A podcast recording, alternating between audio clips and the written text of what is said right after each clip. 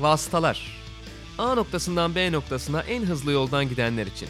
Malisel Işık, Barkın Kızıl ve konukları motor sporları gündemini değerlendiriyor. Sokrates Podcast'te Vasıtaların 11. bölümüne hoş geldiniz. Ben Barkın Kızıl, Malisel Işık'la beraber bir de konuğumuz var. İnan Özdemir. Üç kişiyiz bugün ve programı açıyoruz. Hoş geldin lan. Hoş bulduk Mali ve hoş bulduk Barkın.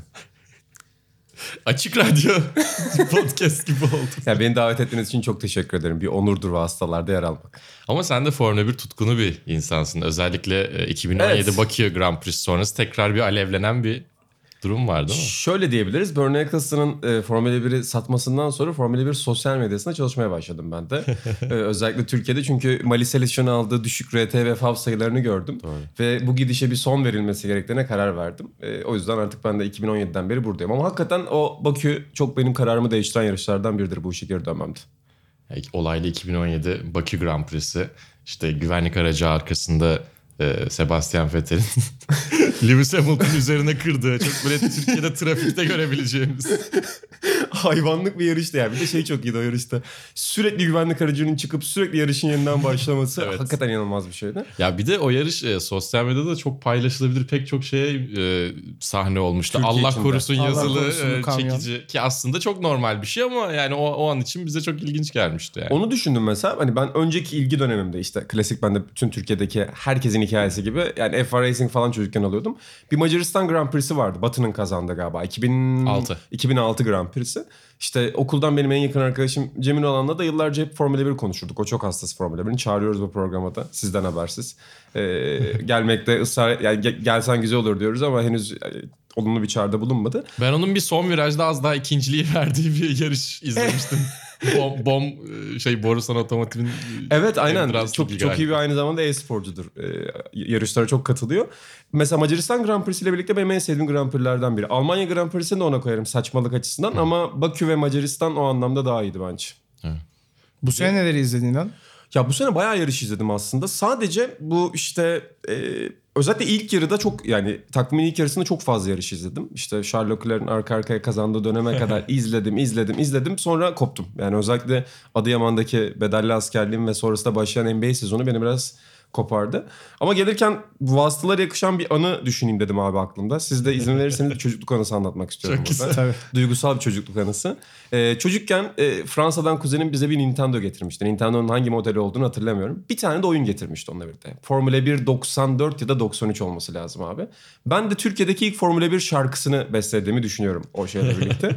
ee, Andretti, Mansell ve Schumacher sürekli diziliyorlardı ondan sonra.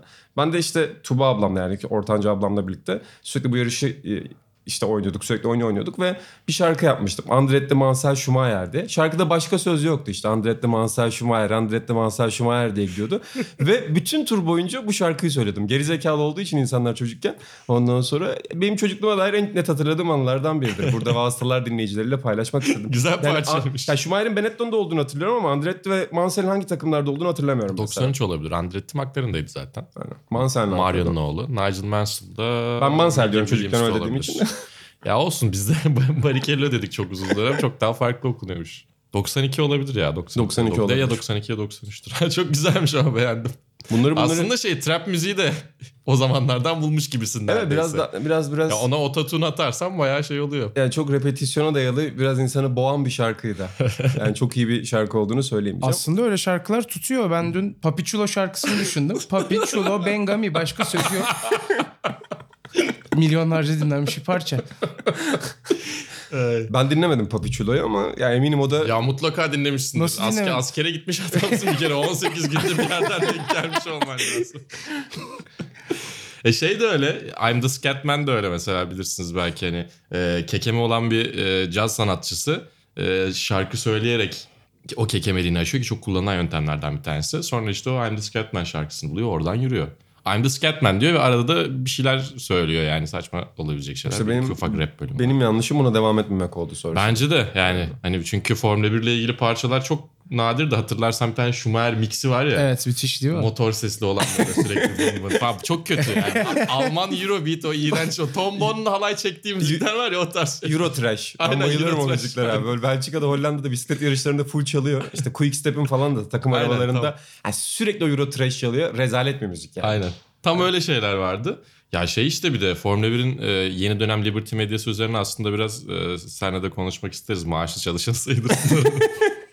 Favlar şeyler. Ben e, şey işte e, yarışı açtım birazdan heyecanlanacak falan diyorsun ki Brezilya'da da son turlarda açtın değil mi? Evet abi son 10 tur kala açtım. Ee, yine Cem mesaj atmıştı yarış çok güzel aç diye. Açtım ve sonra olanlar oldu. Yani tweet atmam için bütün senaryo hazırdı. Ben de acaba hangi sahneden bu yarışı yorumlayayım dedim. Rezervuar Chase Carey bir cevapsız. Abi yarışta hiçbir şey olmuyor deyip açsana sen bir diye. Rezervar köpekleri de bayağı yürüdü sonra değil mi? Yürüdü yürüdü aynen. Sen de biliyorum izledin yani kıskanç gözlerle baktın. Yapacak bir şey yok yani. Hani seninkinden daha farklı. Biz Barkın'la beraber izledik. Barkın o ara yastığa bağırıyordu. bir temas sonrasında. O şey var ya bir tane Massa'nın kaybettiği yarışta duvara kafa atan Ferrari Evet, çalışanı. evet. O gif gibi izliyordur. Barkın Ben hakikaten o gif gibi izledim. O da Formula 1'in en komik görüntülerinden bir Abi tanesi. inanılmaz bir görüntü. Hangisi benim du- yastığa bağırdığım mı yoksa duvara Öbürü. kafa Sen, atan? sen ilk işe girersin de duvara kafa atan çok acayip ya. Ya ben bu sene işte Almanya mıydı? Ee, Yağmur yağan. işte Ortalığın karıştı. işte pit stopta Mercedes'in saçmaladı. Mesela sonra galiba Ferrari'nin de bir tane pitte hangi lastiği seçeceğim diye böyle uzun süre düşünen bir teknik ekibi vardı. Ondan sonra lastiklere bakan. Onunla birlikte pit stopta Ama gördüğüm bu çok e, şey yapmadı değil mi? Ee, en komik şeylerden biri. Kategorileri çok daraltmadı Ferrari. kötü Daraltmadı, deyince. hatta- Baştan sayayım Avustralya'dan sen dur da bana. Bu hafta bir görsel paylaşmışlar. İşte pit stop 3 saniyenin altında yapılır diye bir e, işte madde var. Ki zaten 2 saniyenin altında yapıyor Red Bull. Siz bunu niye koydunuz? Birincisi. İkincisi birer lastik fazla var. Photoshop'la birer kişi daha eklemişler. İkişer lastik bir tarafta takılı bir lastik. Hay- Aynı hafta Red Bull e, yerçekimsiz ortamda pit stop videosu paylaştı bir de. Abi o da yani hakikaten inanılmaz bir harcama. Buradan Red Bull ekibini de te- tebrik ediyorum. Ferrari'ye nazire yaparcasına. Yani belki tamam şampiyon olamıyor onlar da şu anda ama en azından Ferrari'den daha sonra şampiyon olmuşlukları var. Pit ekibi olarak iyiler. Hatta bence motor konusunda da Honda ile çok iyi çalışıyorlar. Önümüzdeki yıl yani Lewis Hamilton bir de biraz şey yapıyor böyle. Rakiplerimiz de hiç fena değil diyor. O da öğrendi Toto Wolff'tan. Önümüzdeki yıl üçlü bir şampiyonluk mücadelesi olabilir diyor. Şu anda sürücülerde zaten Verstappen Ferrari sürücülerin önünde. Aynen öyle. Üçüncü sırada Verstappen var. Yani Red Bull önde sayılır bence. Ya bir de seneye iyi başlayan bir Albon önümüzdeki yıl. Yani baştan sona hani tek bir pilotun olduğu Verstappen'in yanında iyi işler yapabilirler gibi bakalım. Yani Liberty Media demişken şeye ekleyeyim. Bence onların en büyük şansı Ferrari. Yani Evet. e, Bernie Ecclestone'ın da bu şansı vardı ama ben, yani onu daha farklı değerlendiriyorlardı onlar. Medya anlamında hani Ferrari'den daha iyi bir malzeme ben düşünemiyorum Evet. açıkçası. Lakers da uzun süre böyleydi. Hani Lakers'ın iyi ve kötü gitmesi bence eşit oranda ilgi çekici bir şey. New York Knicks aynı şekilde öyle bence. Ondan sonra yani İspanya'da nasıl Real Madrid'in de aynı şekilde bir etkisi var. Yani bu takımların bence Ferrari de buna dahil ki işte siz çok daha iyi biliyorsunuz. Hani Ferrari ile ilgili hep şey söylenir ya son yıllarda kötüler ama aslında 90 senedir Ferrari zaten krizlerin takımı. Yani Ferrari'nin zaten iyi olması aslında istisnai bir süreç bir yandan da baktığında. Yani çok az aslında ve bu kadar sene konuşulmasına rağmen e, bu kadar aslında kriz de anılan bir takım. Michael Schumacher'in yani Michael Schumacher'in olmadığı dönemleri geride bırakırsan o dönemleri bir e, incelersen. O yüzden de yani Liberty Media'nın en büyük şansı gün, gününde bir Ferrari. Evet ya da marka değeri oluşturmuş bir Ferrari. Gününde olmasa da yani herhangi bir şekilde sana e, başlık attırabilecek, bir şeyler paylaştırabilecek bir Ferrari. Dediğin gibi işte Schumacher öncesinde 21 yıllık bir e, şampiyonluk hasreti var onların aslında. Yani Formula 1'in başında 50'lerde iyiler. 60'larda 70'lerde falan yine dönem dönem hani e, her zaman oradalar. Ama e, yani her sene şampiyonluk tabii ki çok zor bir şey bu arada. Yani ilk Formula Tabii 1 canım, Grand. Prix'sinden bu döneme kadar yarışmak da çok ekstra bir şey. Ama ya bir de şöyle bir durum var şimdi. Barkın sen de katılırsın herhalde. McLaren da mesela şu anda Formula 1'e işte Netflix'te falan geri dönen insanların son hatırladığı dönemde sevdiği takımlardan bir tanesiydi. İşte Mika Hakkinen, Michael Schumacher e, mücadelesiyle birlikte. Biraz sonrasıyla işte Kimi Raikkonen'le birlikte Barkın yine. Sana, sana şuradan bakayım. E, onlarla birlikte. Bir de şimdi McLaren da çok ciddi bir düşüşteydi. E onlar da toparlıyorlar yavaş yavaş. İşte Mercedes motorlarını 2021'de geçtikten sonra belki çok e, farklı bir seviyeye gelecekler. Onların da yükselmesi ekstra bir ikinci marka değeri daha katar gibi sanki. İfşa etmek gibi olmasın ama Berkem Ceylan da McLaren tutuyor mesela şu anda. Evet.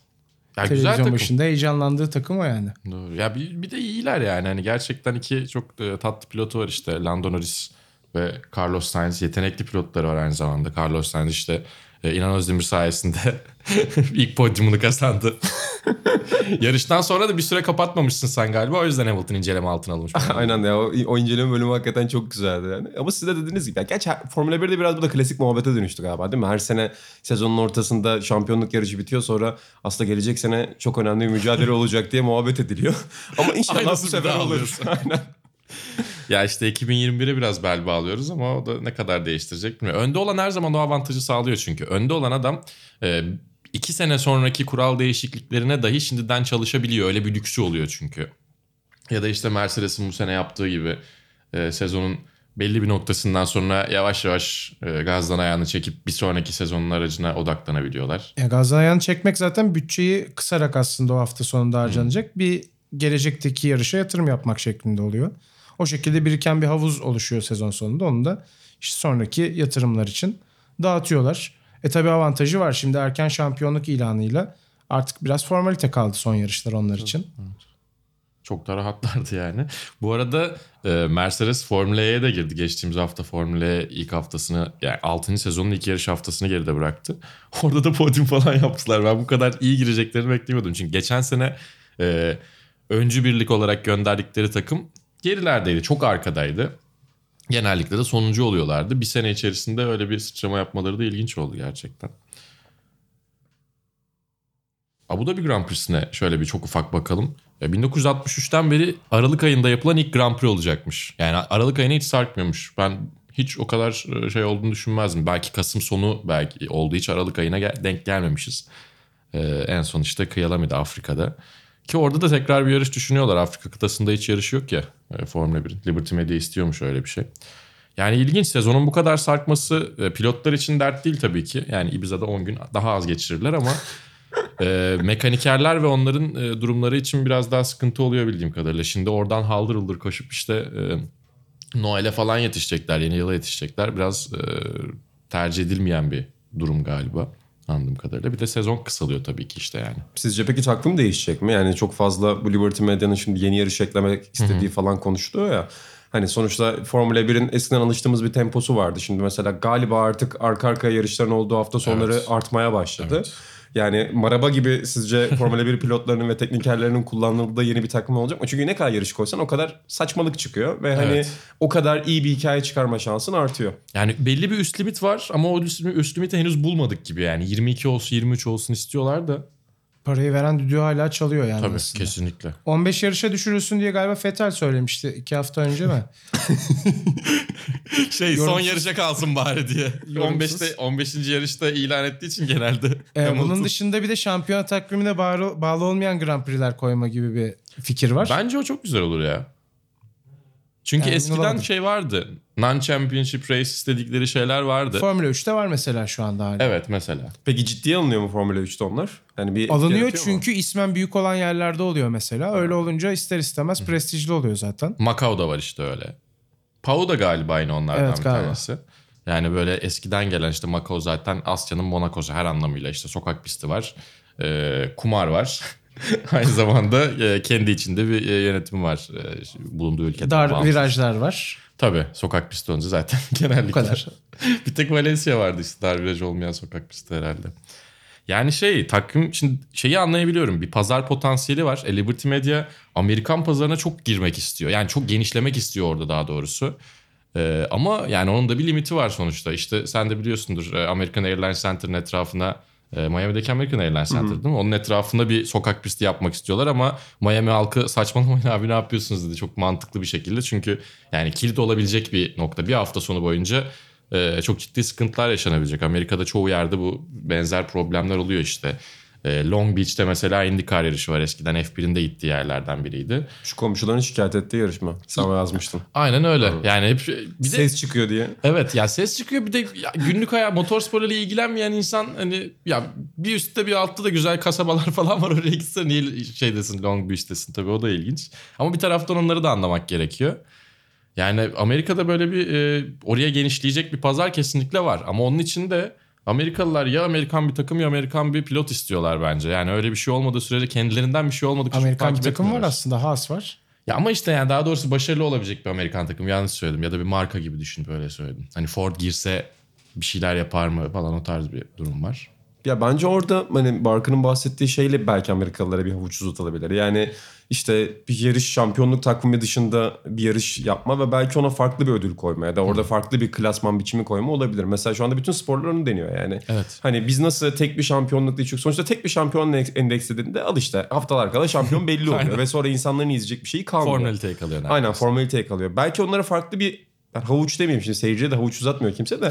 hani farklı bir ilgi alanı verirsen e, insanlar da bu farklı ilgi alanıyla belki meşgale olabilirler. Yani onu düşünüyordur Liberty Media eminim. Doğru. İnan galiba NBA'de de lig kupası gibi bir fikir ortaya atılmış. Bir Tam saçmalık geliyor. Ne düşünüyorsun onunla Karabağ ilgili? kupası gibi bir şey mi? Abi, süt kupası. Süt kupası gibi. Aynı mantık. İşte bunu son haftalarda çok konuştuk. Amerikan mutfakta da biraz konuştuk. Amer- Amerikalıların son dönemdeki arzu nesnesi Premier Lig ve İngiltere. Yani nasıl İngilizler gibi bu işi pazarlıyor. Niye? Çünkü Christian. Pulisic abi. Bir de öyle bir şey var. LeBron bir de- James'in hissedarı olması Liverpool'da. ha doğru değil mi? Öyle Hem bir de şey biraz var. hani o ekonomik model hoşlarına gidiyor. Yani 90'larda yaratılmış bir şeyin 25 senede 30 senede dünyaya hükmetmesi hakikaten ilgi çekici bir şey.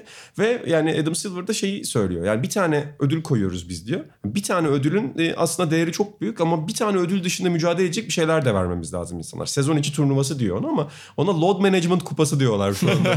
Ondan sonra yani öyle olursa hakikaten ya çünkü kimse oynamaz abi sezon ortasında. Yani LeBron James'e Şubat ayında turnuva yapsan ne olur, yapmasan ne olur? Ha sanki Haziran'da çok ciddi şampiyonluklar mıydı? Onu 2016'dan beri dersen onda da haklısın da yani sezon içi turnuvası biraz yalandan bir şey bence. Yani Bradley Beal'ın MVP olması için her türlü şart yani. O, o çok iyi mesela. Bradley Beal alır o. Thunder falan bir şey kazanır işte seninkiler. Yani Onun dışında bir şey sanmıyorum yani. belli olmuyor bizim. Kazanacak gibi oluruz sonra kazanmayız büyük ihtimalle. Yani o yüzden şampiyona dışı yarışlar Formula 1'de hakikaten keyifli olabilir. Bir de şampiyona dışı olduğunda formatla çok oynayabilirsin. Güzellik orada bence.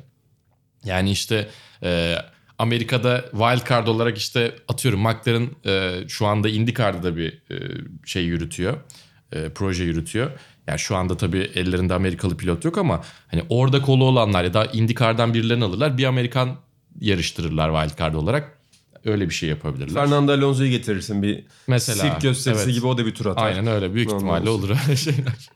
yani şey Vietnam'a gidiyorlar mesela orası çok ilginç olacak. Yani hep böyle bir değişik ülkelere gitme çabası var zaten Formula 1'in ama bakalım umarız e, tutar yani. Pis sıkıcı gözüküyor bu arada Vietnam'da. Bakalım Evet. nasıl olacak. Yani çok geçiş olacak. Ya bir de şey bu arada Bakü'de layout'a baktığında pistin haritasına baktığında birkaç bölümü dışında ya çok bir şey olmaz diyorduk ama Bakü e, o uzun düzlüğüyle birlikte acayip geçişlere de sahne oluyor. O yüzden çok emin değilim ama görünce ben de aynı şey dedim.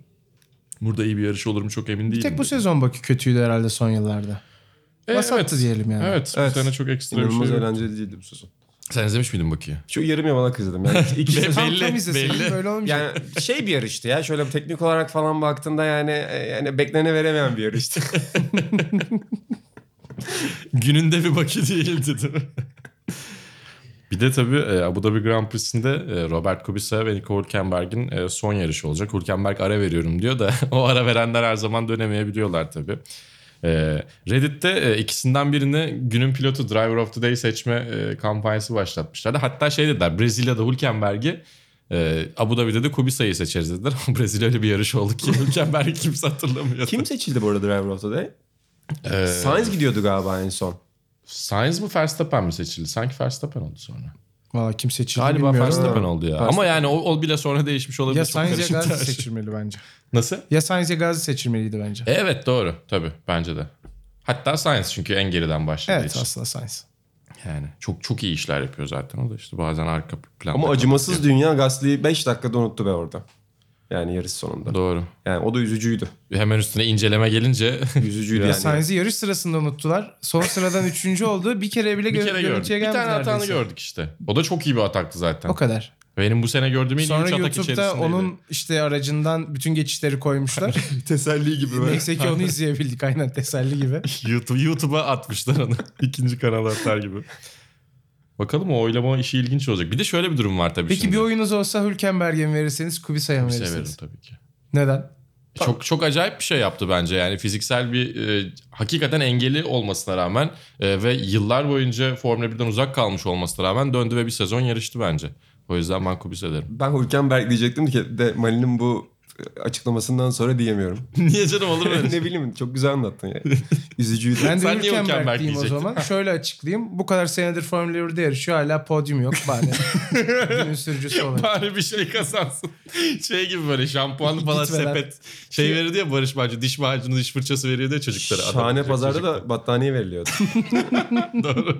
Ama Hülkenberg bu sene hakikaten üzdü ya. Yaklaştı ya. Almanya'da yaklaşmıştı. Evet değil mi? evet Almanya'da yaklaştı. Yani gerçi herhalde onu yakından takip edenler bunun 5 turluk bir serüven olduğundan emindi ama Ben Ali, güzel bir 5 tur. Ali Çolak ve Nuri Kalyoncu ile izledim. Yapamaz demiştim podyum. Sonra zaten yapamadı.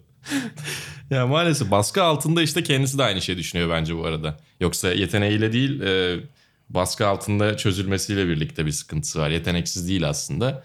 Ama yani sadece yetenekli de podyum olmuyor zaten. Ama yani bu kadar senede de bir kere denk gelirdi be. Evet. O da bir ilginç başarı yani. Bir de pole pozisyonu falan var bu arada. Öyle düşün. Çok gen yani şey Williams'ta kaç 2012'de mi? Öyle bir şeydi. Çok eski yani ilk, ilk zamanlarında gelirken çok iyi geldi işte. Geleceğin Schumacher diye geldi. Herkese de geleceğin bir şey demeyince The Next LeBron muhabbeti gibi. O zaman 2012 demişken numaralardan biraz bahsedelim. Hadi Bası bağladım. bahsedelim. 2012'yi Güzel. duyar duymaz. Ee, MotoGP'de Jorge Lorenzo en son bir numarayla yarışmıştı 2012'de.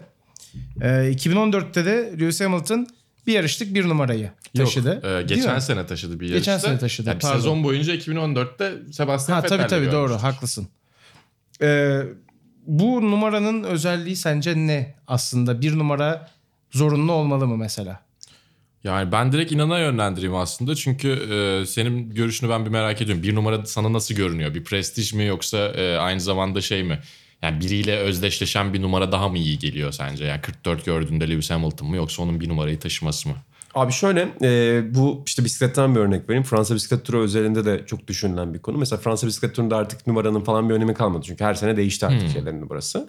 Ama işte Lance Armstrong döneminde falan e, o bir numaranın hakikaten kıymeti vardı. Baktığında hatırladığında mesela. Bence e, eğer bu kadar sene atıyorum Lewis Hamilton'ı bir numarayla özdeşleştirirsek onun bir numara vermenin artık çok da büyük bir kıymeti yok yani. Hmm, anladım. Yani benim için çok özel bir şey olmaz yani ona bir numara vermenin. Anladım. Bir de ilginç olan e, şampiyon olan pilotlar, sürücüler e, önümüzdeki sene, daha doğrusu gelecek sene bir numarayla yarışma hakkını elde ediyorlar ama markalar marka değeri oluşturdukları için artık o numaralarla işte 93 işte 46 ki Rossi ilk yap- ya- tercih etmeyenlerden bir tanesiydi bir numarayı. İşte 44 Lewis Hamilton'la e, kullanmıyorlar. Ya bu da ilginç aslında çünkü o marka değeri bir numarayı taşıma prestijinin önüne geçti. O biraz daha dünyanın da nereye gittiğini de gösteriyor Belki, belki. sponsorların anlaşmasıyla bile bu durum yani destekleniyor. Bir numarayı almayacağım. Bildiğim kadarıyla sponsorlar, markalar biraz ısrar da ediyorlar. Honda mesela özellikle bir numarayı markes kullansın çok istiyormuş. O bir numarayı Öyle taşımayı mi? markalar istiyorlar ama, Ama giyim sürücüler- markası istiyor mesela. Giyim sponsoru bunu Ha, istiyor. mesela Pull&Bear istemiyor olabilir mesela onu da söylesin. değil mi? 93 diye Evet. satıyor çünkü. Evet olabilir belki de öyle şey. İşte neyin daha önemli olduğu biraz dengeler değişiyor. Ama bir numara da güzel görünen bir şeydi. Şöyle düşününce ya kimin şampiyon olduğunu anlamak için değil tabii ki. Belki işte eskiden e, öyle bir işlevi olduğu için de şimdi çok fazla kalmadı. Ama bir numaranın bir prestiji vardı. Yani bir numarayla özdeşleşen adamlar da vardı. MotoGP'de işte e, Mick Doohan dönemi. Bir de şey var yine Barkın sen de biliyorsundur. E, bir numaranın bir sonraki yıl koruması çok kolay bir numara olmadığını ve bu yüzden biraz böyle aslında laneti olduğunu da e, düşünenler var. O da ilginç mesela. Hani böyle de bir bağlantı var tabii Ben ki. de onu düşünüyordum yani acaba bir laneti mi var diye. Çünkü yani Formula 1'de yani maalesef üzücü bir noktaya geleceğim de ne yaparsan yap bir kazaya ya da bir trajik şeye çıkıyor bunların sonu. Acaba bir numarada böyle bir lanet mi var diye düşünüyorum. Ya öyle değil de ya aslında şöyle yani e, olayların birbirinin üstüne denk geliyor olması birbirinin sebebi olduğu anlamına gelmiyor. Unvanını korumak istatistiksel olarak zor bir şey motor sporlarında. E, o, özellikle de Formula 1'de birkaç dominasyon dışında baktığınızda şampiyon olanların işte yüzde kaçı bir sonraki sene unvanını koruyabilmiş diye baktığınızda çok fazla şey yok. Son dönemde biraz daha kırıldı o tabii Aslında ki. son 20-25 yılda yüksek bir oranı olabilir. Evet. Şimdi geriye doğru gidiyorum. Tek olanlar daha az gibi. Yani e, işte Alonso'nun 2005-2006 var. Schumacher'in Zaten e, sürekli var arka. Schumacher'in arka arkaya var zaten o işte Hamilton'ın var dominasyon. Hamilton'ın sürekli Hamilton var. var ama var, dominasyon dönemleri var işte artık yani o yüzden Aynen. yoksa Yani e, Button ve Raikkonen dışında hı hı, Rosberg var 2010'larda bir- arada. Rosberg var. arada Rosberg var. Aslında hemen hemen yani Onun o 25 öncesi- sene değişmiş bu biraz. Evet hakikaten. biraz daha belki değişmiş ama o anlayış farklı bir yöne kaçmış. Öncesinde e, o ünvanı korumak çok kolay değil diye de anladığım kadarıyla bir numara e, biraz daha sıkıntılı. Tabii nu- numaralandırma süreci de son dönemde çok değişti. Şimdi herkes istediği numarayı seçebiliyor. Biraz daha NASCAR tarzına döndüler. Eskiden takımların kendi numaraları vardı. Ferrari hep 27-28 ile yarışırdı. Şampiyon olduğunda takımlar sadece 1-2 alıyorlardı. Sonra bir ara şampiyona sıralamasına göre yaptılar. Yani çok büyük bir gelenek değil aslında. Aa kırılmaz yapmamamız gerekiyor gibi bir şey değil. Ama ilginç yani. Çok uzun zamandır motorsporlarında bir numara en azından otomobil e, motosiklet sporlarında görmemiz. VRC'yi ayrı tutuyorum. İlginç bence. Ben Mark Marquez'in Pull&Bear ile ilişkisini bilmiyordum şu an. Çok Hmm, şimdi onu şey- sponsoru. İlginç bir sponsorluk Evet. abi. Yani bütün giyim ürünlerini onun üzerinden e, şey yapıyorlar. Bayağı da güzel şeyleri var böyle. Kapşonlusu, su, su satıyor. Ben etrafta görüyorum bu arada. İstanbul'da satılıyor mu? Evet evet var. Var. Ya bir de şey çok ilginç.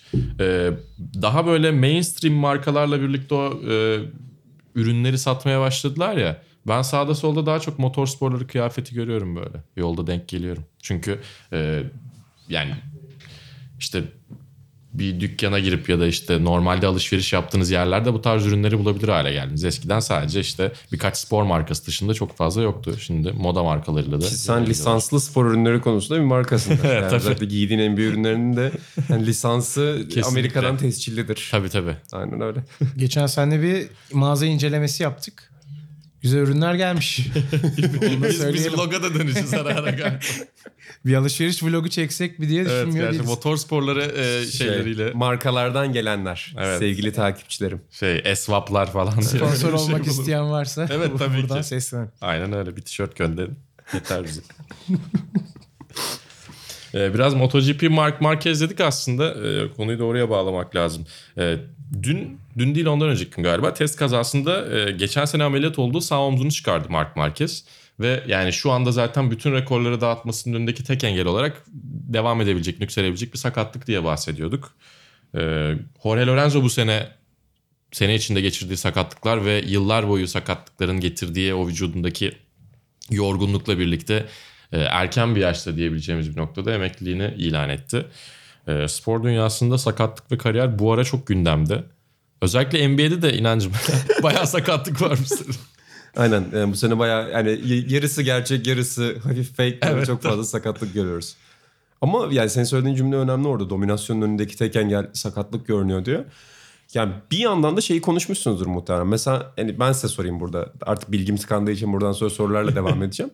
Dominasyonu izlemekten eğleniyor musunuz mesela? Yani Mark Marquez size keyif verdi mi bu sezon mesela? Hadi Lewis Hamilton'ı geçiyorum şimdi. Taraflılığınız belli olmasın uzakta Ya Mark'ın. şey olarak ayrılıyor herhalde değil mi? Ee, yani yarışlar keyifli ama puan tablosu dominasyonla geçiyorsa benim için problem değil. Ama tam tersi olduğunda sıkıntı olabiliyor. Doğru bence de öyle. Ya pist üstünde mücadele varsa o zaman eğlenceli. Yani genel durum çok da önemli gelmiyor bir noktadan sonra. Zaten kabulleniyorsun yani bir yerde. Hüzünlü tifosu farklı kısım. Ama yok ben Lewis Hamilton'ı izlemekten büyük keyif alıyorum ya. Kimsenin yapamayacağı şeyleri yapıyor yani. Evet tarihe tanıklık Bu ediyor. tarihe tanıklık bilinci etmek gibi bir şey olduğu güzel için. bir şey. Marquez üzerinde peki?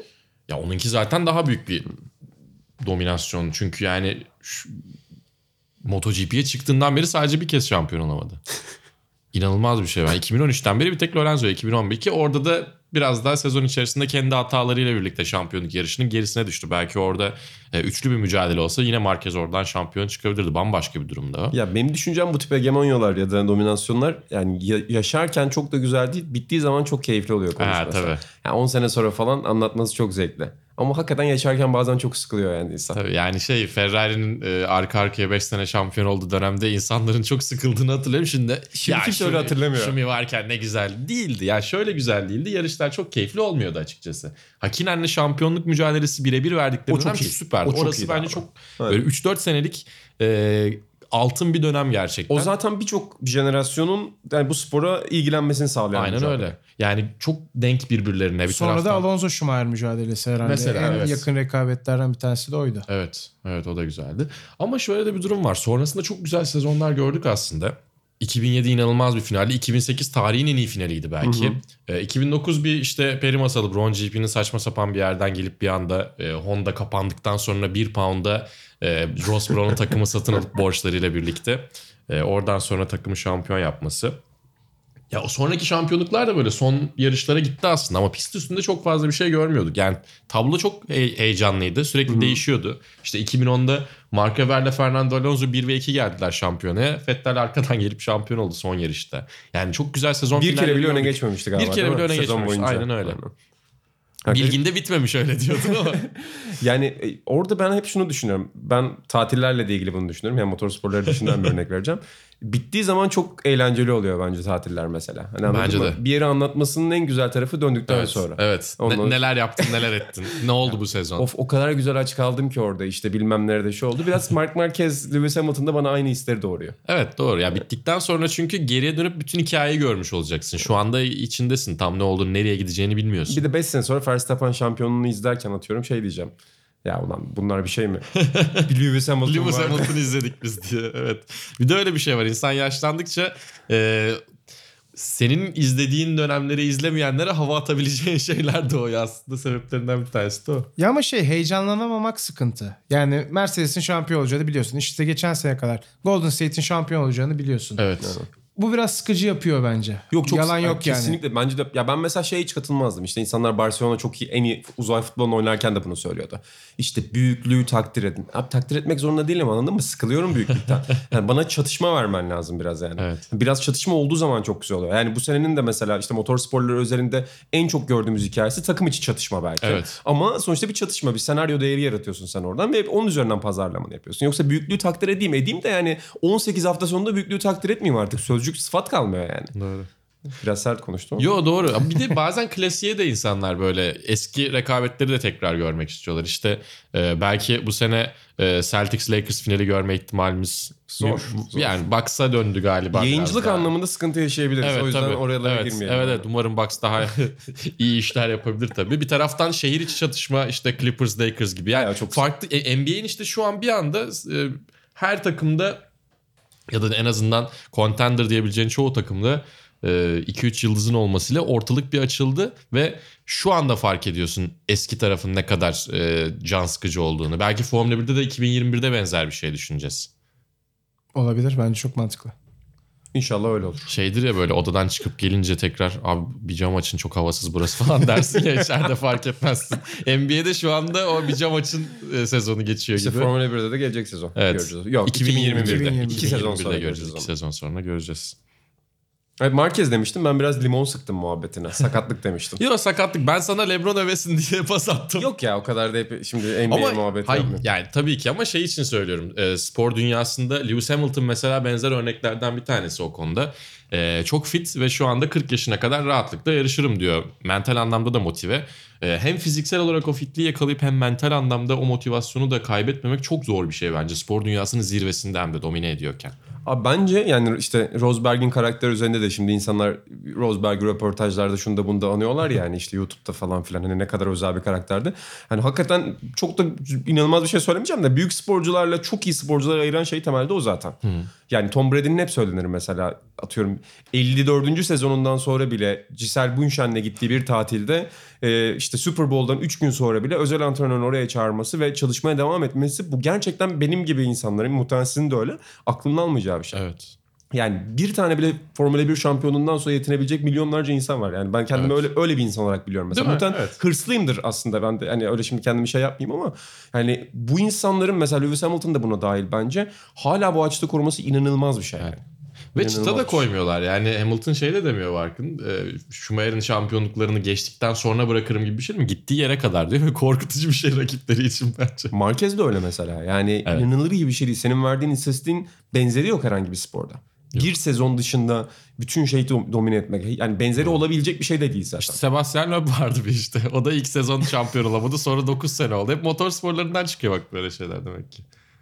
O da ilginç. Mentaliteyle çok ilgili yani. Herkes yapamaz gerçekten. Öyle birisinin sizi motive etmesiyle falan o noktalara gelmeniz çok söz konusu değil bence.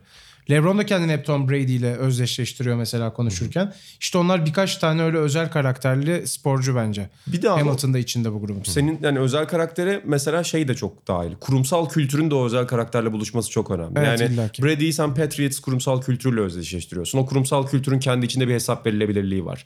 Ve en büyük yıldızının bile emir dinleyebilecek bir kapasitesi var. Aynı örneği Mercedes'te görüyorsun. Muhtemelen Mark Marquez de öyle bir karakterdir. Şu anda tam olarak hani bunu öyle. düşünemem. Hani sonuçta bir kurumsal kültürle bir yapısal işte Mourinho bugünlerde bahsediyor bir yapısal empati, bir kurumsal kültür. O kurumsal kültürün içine o yıldız karakteri koyduğunda çok başka bir dominasyon yaratabiliyorsun.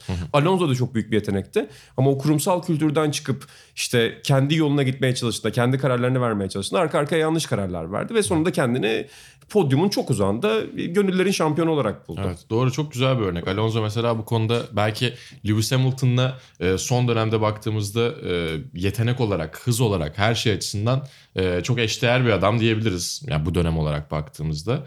E, ama şampiyonluk sayısı farkları herhalde Alonso'nun kariyer tercihleri ve biraz da senin söylediğin e, O da sanki biraz fazla hırslı davranıp biraz hırsının kurbanı oldu. Ya bir de şeydir ya işte ne bileyim Fantasy Premier Lig oynarken falan da öyle bir şey oluyor. Adam işte e, o hafta çok iyi puan getirmiş oluyor ama bir sonraki haftaya bakıp seçmek gerekiyor. Puanı kovalama derler ya. Alonso'nun biraz öyle bir şey oldu. Gittiği takım çok iyi olmadığında daha iyi olabilecek başka bir takıma gitti ama o arada sporun ve sezonun metası değişti belki. Dolayısıyla hep bir adım geride kalmış oldu. Ya bir kere de bir, zaten hani kariyerinde 7-8 puan daha fazla kazanmış olsaydı farklı farklı sezonlarda 5 kere dünya şampiyonu öyle de bir durumu var. Bir de biraz şeyden bahsedelim. Ee, Citroen VRC'nin çekilme açıklamasından bahsetmek istiyorum. Ben sosyal medya ve işte bu kurumsallığın kullanımı açısından e, biraz konuyu oraya getirmiş olduk aslında. E, piyasada iyi pilot olmaması sebebiyle VRC'den çekildiğimizi açıklıyoruz diye. Ya bu ne kadar tripli bir açıklama bir. Bir de kötü bir şey bence yani. Hani geçen sene yarıştırdığın adamlar Sebastian Ogier'in gitmesiyle birlikte diyor. Ya Esapek Alappi falan burada şey üvey evlat ki bence çok yetenekli. Çok garip bence ya böyle bir açıklama yapıp e, ya resmi açıklamanın tweetinde böyle bir şey yazıyor olmaları. Hani basın bültenin içerisine bir yere gömersin onu. Şey e, gazeteciler söylerler çıkartırlar. Sen bir de onu e, tweetin gövdesine yazıyorsun. Bir Fransız markası olmasının getirisi. Çok garip değil mi ya? Ojiye gittiği için biz de şey yapıyoruz gitmesin. Sen bilirsin VRC der gibi böyle. Kaldım böyle erkekler demişler ama cidden yani Barkın'ın yorumu bence süreci özetliyor. Sadece bir Fransız markasının yapabileceği bir açıklama. Çok garip ya. ya bir de eğer geri döneceksiniz, geri dönecekseniz mesela buraya, o zaman bu pilotların hiçbiriyle yarışmamaları gerekiyor. Evet. Çünkü hiçbiri iyi pilot değil onların Ee, gözünde. öyle diyor. Yani Garip. dö- dönmeyecekler galiba da. Demek ki dönmeyecekler. olmaz. Evet. Ya bir ara bir de şey çok ilginç. Ee, Citroen gelebilsin diye WTCC'yi mahvettiler. Saçma sapan bir noktaya getirdiler. 4 sene şampiyon oldu adamlar. Başka sonra VRC'ye dönmek istiyoruz biz dediler. VRC'ye geldiler. Onlara özel bir imtiyaz VRC'ye dönüşte sağladılar mı bilmiyorum ama e, orada da birkaç sene kalıp yine dönüyorlar falan. Biraz böyle bir değişik Ama işte hem. Loeb'le hem Ogier'le çok öne çıkan bir marka olunca da belki, de o nazları geçiyor. Yani Ojiye ile şampiyon olamadılar ama işte. Keşke biraz daha sabretselerdi. Ojiye emekli olacağım sonra da sizle yarışmıyorum deyince böyle bir tripli tweet atmışlar. Citroen'in herhalde en önde kaldığı konu şu oldu. Ee, yan markaları mı demek lazım? Premium sınıfı mı demek lazım? DS. Ee, Formula E'de çok iyi gidiyor. Jenerik Van'le iki sene üstte şampiyon oldular. DS'de Cheetah ismiyle. Belki oradan devam etmek gibi bir fir- yani fikire sahip olabilirler bence. Tabii Başka orada bilmiyorum. markaların artmasıyla birlikte de zaten e, Formula'ya markalar için acayip çekici bir hale geldi. Peki ben bitirmeden size bir soru sorabilir miyim? Tabii. Gerçi Twitter'da da ben bana sorularınız varsa yazın cevaplamayayım demiştim. Ee, benim bir soruma Alex Marquez torpilli midir bir yetenek midir? Ya yeteneği var ama çok net Politik torpillidir. değil, politik Yok yok şu an. yani torpilli. Şu anda burada Mark Marquez'in yanında önümüzdeki yılda yarışacak olmasının sebebi Mark Marquez'in bunu istemesi yani başka bir şey değil. Ama alt sezonlarda da torpille şampiyon olunmuyor yani bir yeteneği de var. Tabii yani. Kıvıralım azıcık da. öyle. Ama be- 4-5 sene de çabaladım Moto2 şampiyon olabilmek için. Bu arada buraya gelirken kağıt üzerinde baktığında yani oturup izlememiş olsak dersin ki bu çocuk Moto3 şampiyonu, Moto2 şampiyonu. E MotoGP'de de fabrika takımına gelmesi doğal dersin. Ama hiç öyle değil. Ya bayağı Mark Marquez sayesinde geliyor. Ya Ralph'ten yani Ralph Schumacher'dan bir tık yukarıda olabilir. Ama bir, bir tık yukarıda olur gibi değil mi sanki? Önümüzdeki sene Buradan da cevap hakkı doğdu. Ralf Schumacher programın sonunda. Ha ben Alex Marquez'e cevap hakkı doğdu diye düşünüyordum.